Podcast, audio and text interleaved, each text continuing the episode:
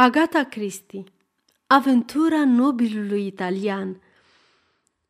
Eu și Poirot aveam mulți prieteni și cunoștințe care se bucurau de încrederea noastră deplină. Printre aceștia se număra și doctorul Hawker, vecin apropiat și membru al comunității medicale. Simpaticul doctor avea obiceiul să treacă uneori seara și să stea de vorbă cu Poirot. Fiind un admirator înfocat al inteligenței remarcabile a acestuia, el însuși, un om sincer și cinstit până în pânzele albe, Hawker admira talentele foarte străine de talentele lui. Într-o seară de la începutul lui iunie, doctorul a sosit pe la 8:30 și s-a lansat într-o dezbatere animată pe tema prevalenței arsenicului în crimele comise prin otrăvire. Cam un sfert de oră mai târziu, ușa salonului nostru s-a deschis brusc și o femeie foarte agitată s-a năpustit înăuntru. „A, domnule doctor, trebuie să veniți numai decât. O voce teribilă! M-a șocat de-a dreptul!" Am recunoscut, în proaspăta noastră vizitatoare, pe menajera doctorului, domnișoara Reader. Doctorul era celibatar și trăia într-o casă veche și mohorâtă, la câteva străzi de bătare. Domnișoara Reader, de obicei o persoană pașnică, era acum într-o stare vecină cu incoerența. „Ce voce teribilă! A cui voce și care e problema?" „Am auzit-o la telefon, domnule doctor. A sunat și am răspuns, iar vocea a gemut. Ajutor, domnule doctor! Ajutor! Mă omoară!" Apoi s-a stins, treptat. „Cine la telefon?" am întrebat eu. „Cine la telefon?" În loc de răspuns, am auzit doar o șoaptă și parcă am înțeles. „Foscatin, Regent's Court." Doctorul a scos o exclamație de surpriză. „Contele Foscatini, el are un apartament în Regent's Court. Trebuie să plec imediat." „Ce s-o fi întâmplat?" „E un pacient al dumitale?" s-a interesat Poirot. „L-am tratat pentru o ușoară indispoziție, acum câteva săptămâni. E italian, dar vorbește engleza fără cusur. Ei bine, trebuie să-mi iau la revedere, monsieur Poirot. Dacă nu cumva..." A ezitat. „Înțeleg la ce te gândești," a spus Poirot zâmbind. „Voi fi încântat să te însoțesc. Hastings, coboară repede și fă rost de un taxi." Taxiurile sunt întotdeauna greu de găsit atunci când cineva este presat de timp. Dar în cele din urmă am prins unul și curând rulam cu o viteză destul de mare în direcția Regent's Park. Regent's Court era un bloc nou de apartamente, situat chiar lângă St. John's Wood Road. Fusese construit recent și avea dotări de ultimă generație. Pe hol nu se afla nimeni. Doctorul a apăsat nerăbdător pe butonul liftului și când acesta a coborât, i-a cerut repede liftierului în uniformă. „Apartamentul 11, contele Foscatini. Înțeleg că a avut loc un accident acolo." Omul l-a privit uimit. „E prima oară când aud asta." Domnul Graves, omul contelui Foscatini, a ieșit cam în urmă cu 1/4 de oră și nu a spus nimic. „Contele este singur în apartament?" „Nu, domnule, 2 gentlemani iau cina cu el." „Cum arată?" am întrebat nerăbdător. Ne aflam deja în lift, urcând rapid spre etajul al 2-lea, unde se afla apartamentul 11. „Nu i-am văzut, domnule, dar am înțeles că sunt străini." Liftierul a tras ușa de fier, iar noi am pășit pe palier. Apartamentul cu numărul 11 se afla în fața noastră. Doctorul a apăsat pe butonul soneriei. N-a venit niciun fel de răspuns și nici nu am auzit vreun zgomot din interior. Doctorul a sunat din nou, insistent. Am ascultat țârâitul soneriei în apartament, fără să fim însă gratificați cu vreun semn de viață. Lucrurile devin serioase, a mormăit doctorul, întorcându-se în același timp spre liftier. Există vreo cheie de rezervă pentru această ușă? E una jos, la portar. Adu-o repede și fii atent. Cred că ar fi bine să trimiți după o poliție. Poirot l-a aprobat cu o înclinare a capului. Bărbatul a revenit în scurt timp, însoțit de administrator. Vreți să-mi spuneți, domnilor, ce înseamnă toate astea? Sigur că da. Am primit un mesaj telefonic de la contele Foscatini, în care spunea că fusese atacat și era pe moarte. Cred că înțelegeți că nu trebuie să pierdem nicio clipă, dacă nu este deja prea târziu. Administratorul a scos cheia, fără să mai lungească discuția, și am intrat cu toții în apartament. Am trecut mai întâi printr-un hol mic și pătrat. Pe dreapta se afla o ușă, pe jumătate deschisă. Administratorul a făcut semn spre ea. Sufrageria. Doctorul Hawker a luat-o înainte. L-am urmat de aproape, însă când am intrat în încăpere, mi s-a tăiat respirația. Masa rotundă din mijloc mai păstra încă resturile cinei și cele trei scaune erau împinse înapoi, ca și cum ocupanții acestora tocmai se ridicaseră. În colț, în dreapta șemineului, se afla un birou masiv. La acesta stătea un om, sau ceea ce fusese un om. Mâna dreaptă îi era încleștată pe postamentul telefonului, dar omul căzuse în față, doborât de o lovitură în cap, aplicată mișelește pe la spate. Arma crimei nu era foarte departe. O statuetă de marmură cu bază pătată de sânge trona acolo unde fusese lăsată în grabă de ucigaș. Examinarea făcută de doctor nu a durat niciun minut. Mort de-a binelea. Cred că moartea a survenit aproape instantaneu. Mă întreb dacă a mai reușit măcar să telefoneze. Ar fi bine să nu-l mișcăm până nu vine poliția. La sugestia administratorului, am căutat prin apartament, dar rezultatul a fost previzibil. Posibilitatea ca asasinii să se fie ascuns acolo era practic nulă, din moment ce avuseseră atâta timp la dispoziție să părăsească apartamentul. Am revenit în sufragerie, unde Poirot, care nu ne însoțise în turul nostru prin apartament, studia masa din mijlocul încăperii cu foarte mare atenție. I-am urmat exemplul. Era o masă de mahon, rotundă și bine lustruită. În centrul ei, cu rol decorativ, se afla o vază cu trandafiri, iar pe suprafața lucioasă câteva mileuri albe de dantelă.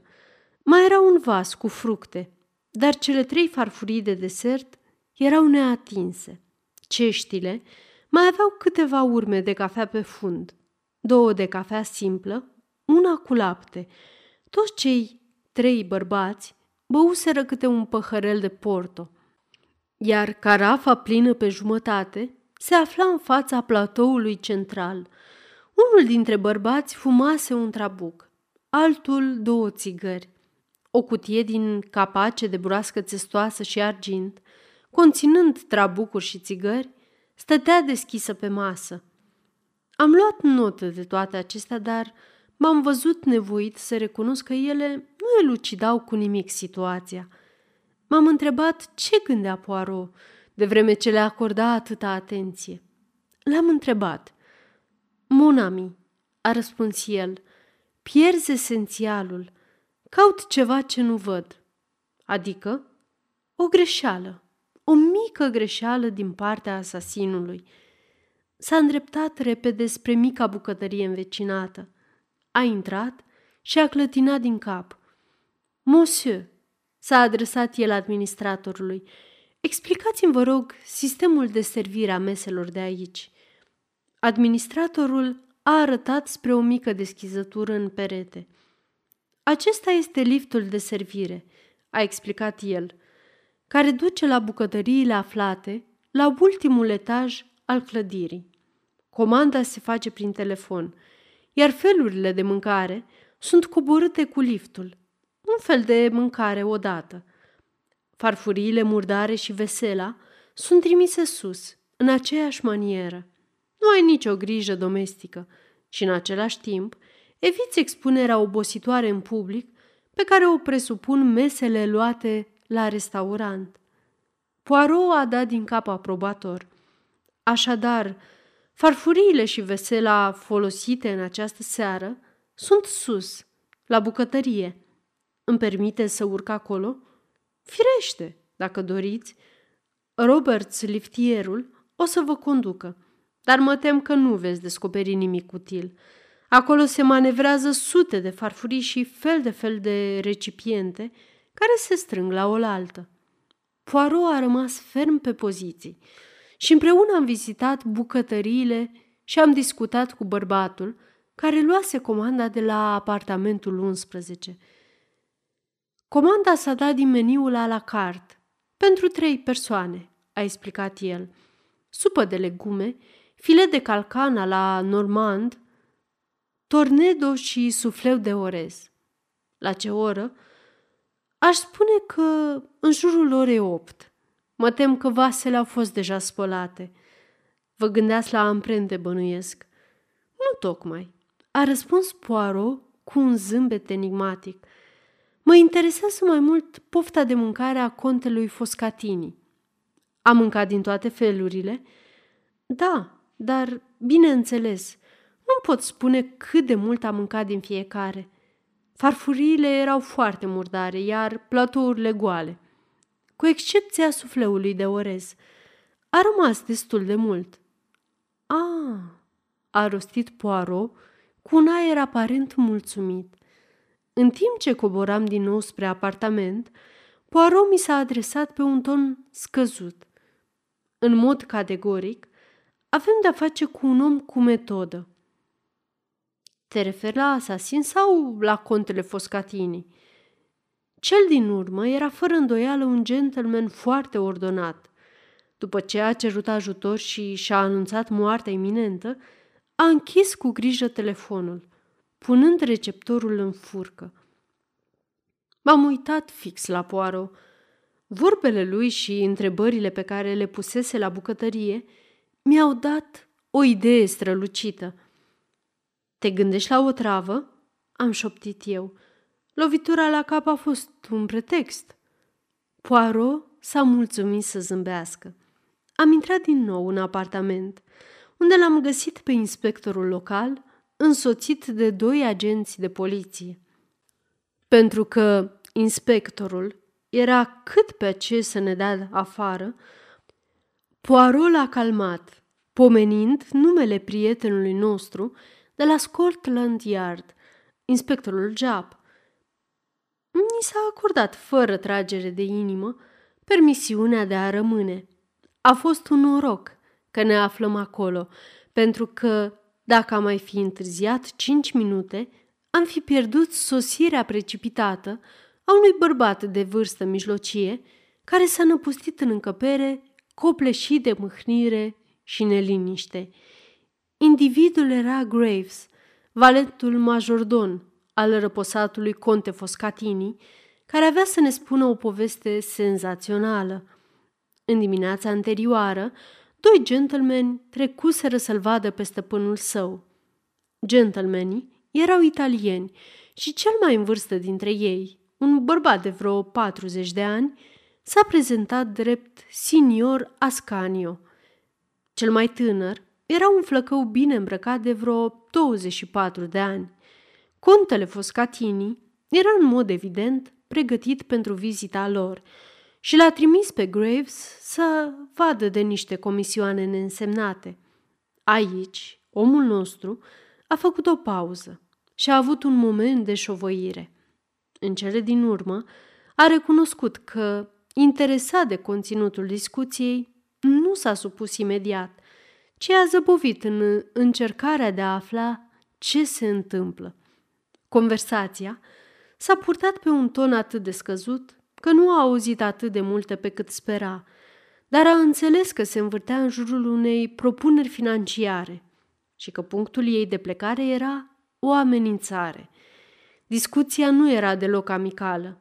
În cele din urmă, contele Foscatini a ridicat ușor vocea și ascultătorul a auzit aceste cuvinte foarte clar. Nu mai am timp să discut în contradictoriu, domnilor. Dacă veți cina cu mine mâine seară la ora 8, vom relua chestiunea. Atunci, din teamă de a nu fi descoperit, Graves a ieșit repede să ducă la îndeplinire comisioanele stăpânului. În seara aceea, cei doi bărbați sosiseră punctual la ora 8. În timpul mesei, discutaseră chestiuni lipsite de importanță, politică, vreme, teatru. Când Graves a adus vinul de Porto pe masă și a adus și cafeaua, stăpânul i-a spus că poate să-și ia liber pentru restul serii. Era un procedeu obișnuit atunci când avea oaspeți? A întrebat inspectorul. Nu, domnule, nu era. Asta m-a făcut să mă gândesc că probabil afacerea despre care urma să discute cu cei doi gentlemen era cu totul neobișnuită. Cu asta, Graves și-a terminat povestea.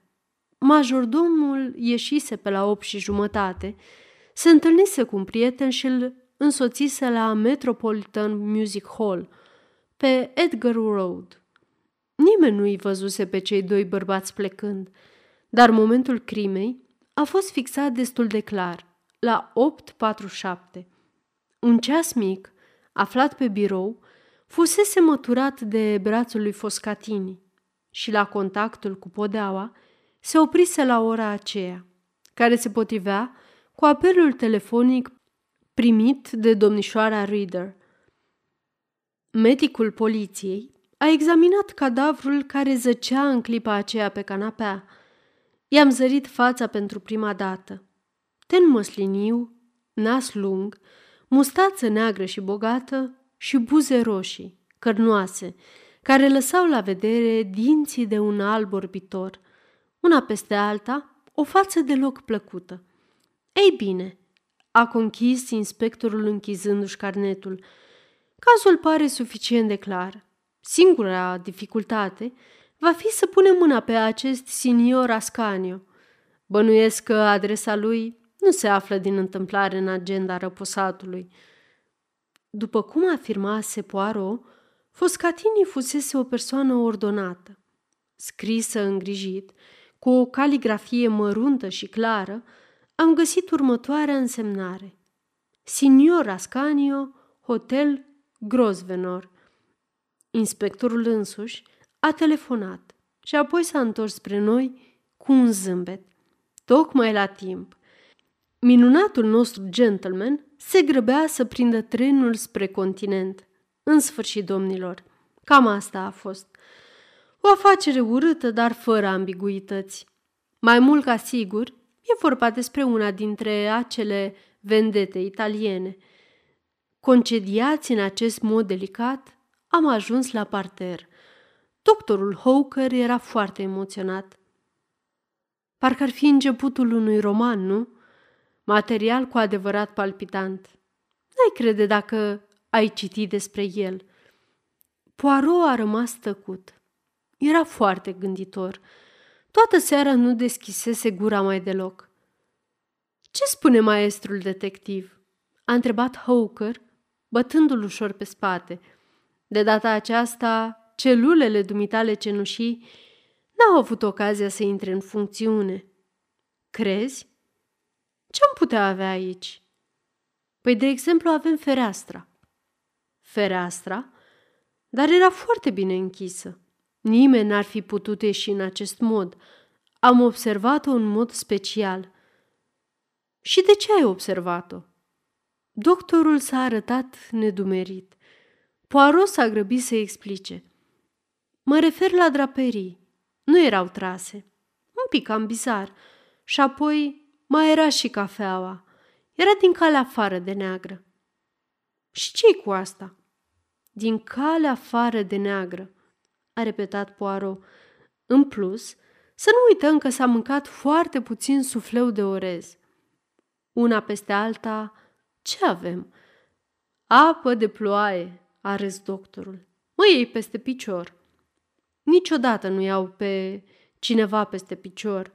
Hastings, aici de față, știe că sunt foarte serios. Totuși, nu știu la ce vrei să ajungi, am mărturisit eu.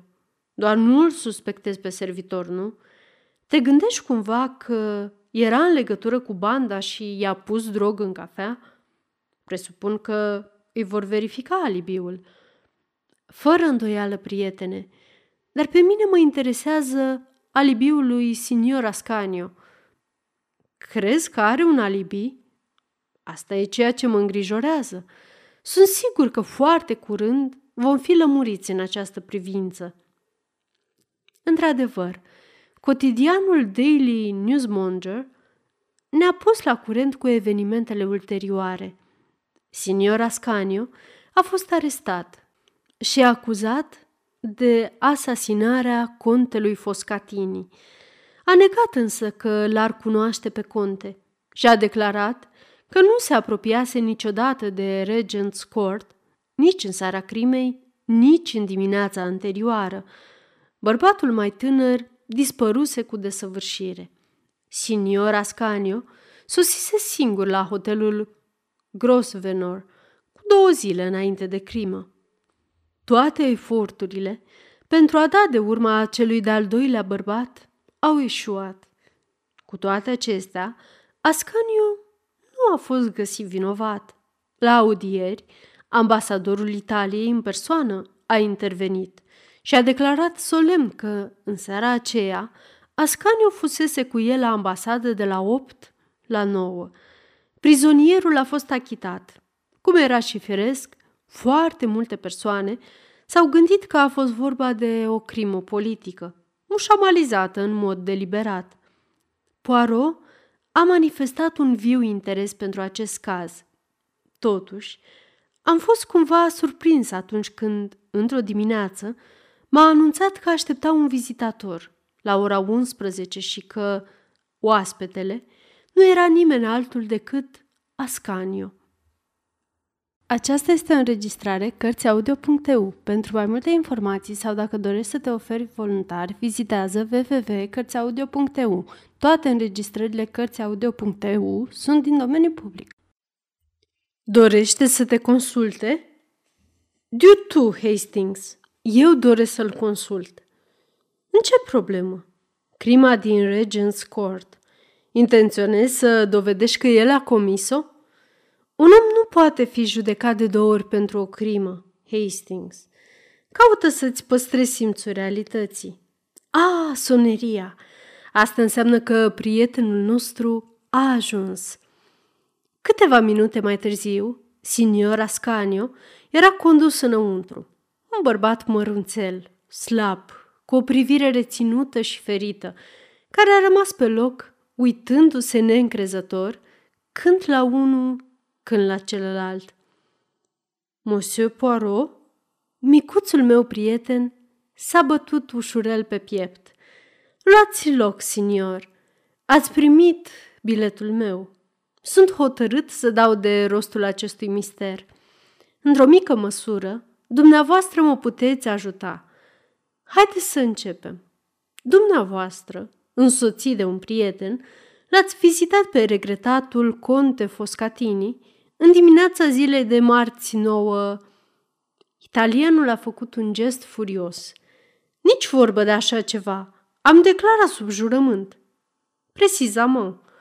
Și am o mică bănuială că ați declarat fals. Mă amenințați? Degeaba. Nu mă tem deloc de dumneavoastră. Am fost achitat. Întocmai. Și pentru că nu sunt un imbecil, nu cu spânzurătoarea vă ameninț, ci cu publicitatea. Publicitate. Văd că nu vă place cuvântul. M-am gândit eu. Micile mele idei, să știți, sunt foarte valoroase pentru mine.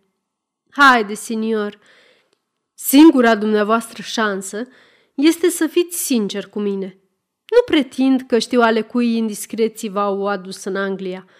Știu doar că ați venit cu scopul special de a-l vedea pe contele Foscatini. Nu era conte, a mormăit italianul. Am remarcat deja faptul că numele lui nu apare în Almanach de Gotha. Nu are nicio importanță, pentru că titlul de conte este deseori folosit de tagma șantajiștilor. Cred că aș putea la fel de bine să fiu sincer. Se pare că știți multe lucruri. Nu fac decât să mă folosesc de micile mele celule cenușii. Haide, signor Ascanio, să nu spuneți că nu l-ați vizitat pe defunct marți dimineața. Da, dar sub nicio formă în seara următoare. Nu mai era nevoie. Îi comunicasem totul.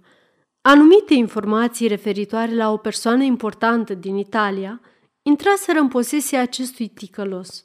El a cerut o sumă fabuloasă de bani în schimbul documentelor. Am venit în Anglia să soluționez chestiunea. În dimineața aceea i-am făcut o scurtă vizită anunțată. Unul dintre secretarii tineri de la ambasadă m-a însoțit. Contele a fost mai rezonabil decât m-aș fi așteptat, deși, chiar și în acest caz, suma pe care am plătit-o a fost uriașă. Scuzați-mă, cum s-a plătit? În bancnote italiene de valoare relativ mică. Am plătit pe loc și el mi-a dat documentele incriminatoare. Nu le-am mai văzut niciodată. De ce nu ați povestit toate acestea atunci când ați fost arestat? Dată fiind natura delicată a situației, am fost nevoit să neg orice legătură cu acea persoană. Și cum vă explicați în acest caz evenimentele din seara următoare? Cred că cineva s-a prezentat în mod deliberat, cu numele meu. Înțeleg că în apartament nu s-a găsit nicio sumă de bani. Poirot l-a privit și a clătinat din cap. Ciudat, a murmurat el. Toți suntem dotați cu celule cenușii, dar puțin dintre noi știu să le folosească. O zi bună, signor Ascanio. Cred povestea dumneavoastră. Seamănă foarte mult cu ceea ce mi-am închipuit eu, dar trebuie să mă conving. După ce oaspetele s-a retras cu eleganță, Poirot a revenit în fotoliul lui și mi-a zâmbit. Hai să ascultăm părerea capitanului Hastings despre acest caz. Ei bine, eu cred că Ascanio are dreptate. Cineva s-a dat drept el. Nu-ți folosești deloc mintea pe care ți-a dăruit-o bunul Dumnezeu. Amintește-ți cuvintele pe care le-am rostit după ce am părăsit apartamentul, în seara aceea. M-am referit la draperiile care nu erau trase. Suntem în luna iunie. La ora 8 este încă lumină. Intensitatea ei începe să scadă pe la 8:30. S-a avut quelque chose? Vreau să cred că într-o bună zi vei reuși să faci legătura. Acum să continuăm. Cafeaua era, așa cum am mai afirmat, din cale afară de neagră. Dinții contelui Foscatini erau orbitori de albi. Cafeaua pătează dinții. Deducem de aici că acest conte Foscatini nu a băut deloc cafea. Dar era cafea în toate cele trei cești. De ce să pretindă cineva că Monsieur Foscatini ar fi băut cafea dacă el nici nu a gustat-o? Am clătinat din cap, extrem de încurcat. Haide, te ajut eu. Ce dovadă avem că Ascanio și amicul lui sau alți doi indivizi, care s-ar fi dat drept aceștia, au fost în apartament în seara aceea? Nu i-a văzut nimeni intrând și nimeni nu i-a văzut ieșind. Avem mărturia unui bărbat și a unei mulțimi de obiecte neînsuflețite. La ce te referi? Mă refer la cuțite, furculițe, farfurii și platouri goale. Ah, dar ce idee deșteaptă! O fi Graves, hoț și ticălos. Dar e și un om cu metodă. Dimineața aude fără să vrea o parte dintr-o conversație. suficient cât să realizeze că Ascanio se va afla într-o situație incomodă, în eventualitatea unei acuzații de crimă. În seara următoare, în jurul orei 8, își anunță stăpânul că este căutat la telefon. Foscatini ia loc, întinde mâna după telefon și din spate Graves îl lovește cu statueta de marmură. Apoi comandă repede o cină pentru 3 persoane. Comanda vine. El pune masa, murdărește farfuriile, cuțitele, furculițele și toate celelalte. Dar trebuie să se debaraseze de mâncare. Nu numai că este un om cu judecată, dar are și un stomac dârz și încăpător. Din păcate, după ce înfulecă 3 porții de turnedo, sufleul de orez nu mai merge. În schimb, fumează un trabuc și 2 țigări pentru a desăvârși iluzia. A fost extraordinar de meticulos. După ce fixează ceasul la 8:47, îl lovește cu putere, iar acesta se oprește. Singurul lucru pe care nu-l face este să tragă draperiile. Dar, dacă ar fi fost o cină adevărată, draperiile ar fi fost trase încă de la lăsarea întunericului. După asta, iese în grabă, informându-l întreagăt pe liftier cu privire la oaspeți. Se repede la o cabină telefonică și foarte aproape de 8:47 îl sună pe doctor, dându-se drept stăpânul său muribund. Ideea este atât de reușită că nimeni nu se interesează dacă apelul a fost într-adevăr făcut de la apartamentul 11. În afară de Hercule Poirot, bănuiesc, am rostit eu pe un ton ironic. Nici măcar Hercule Poirot, a spus prietenul meu cu un zâmbet. O să mă interesez chiar acum, dar mai întâi trebuia să-ți expun punctul meu de vedere. Vei vedea însă că am dreptate. Și atunci Japp, căruia i-am făcut deja o aluzie, va trebui să-l aresteze pe respectabilul Graves. Mă întreb cât a cheltuit din bani. Și Poirot a avut dreptate. Mereu are al naibii. Sfârșit.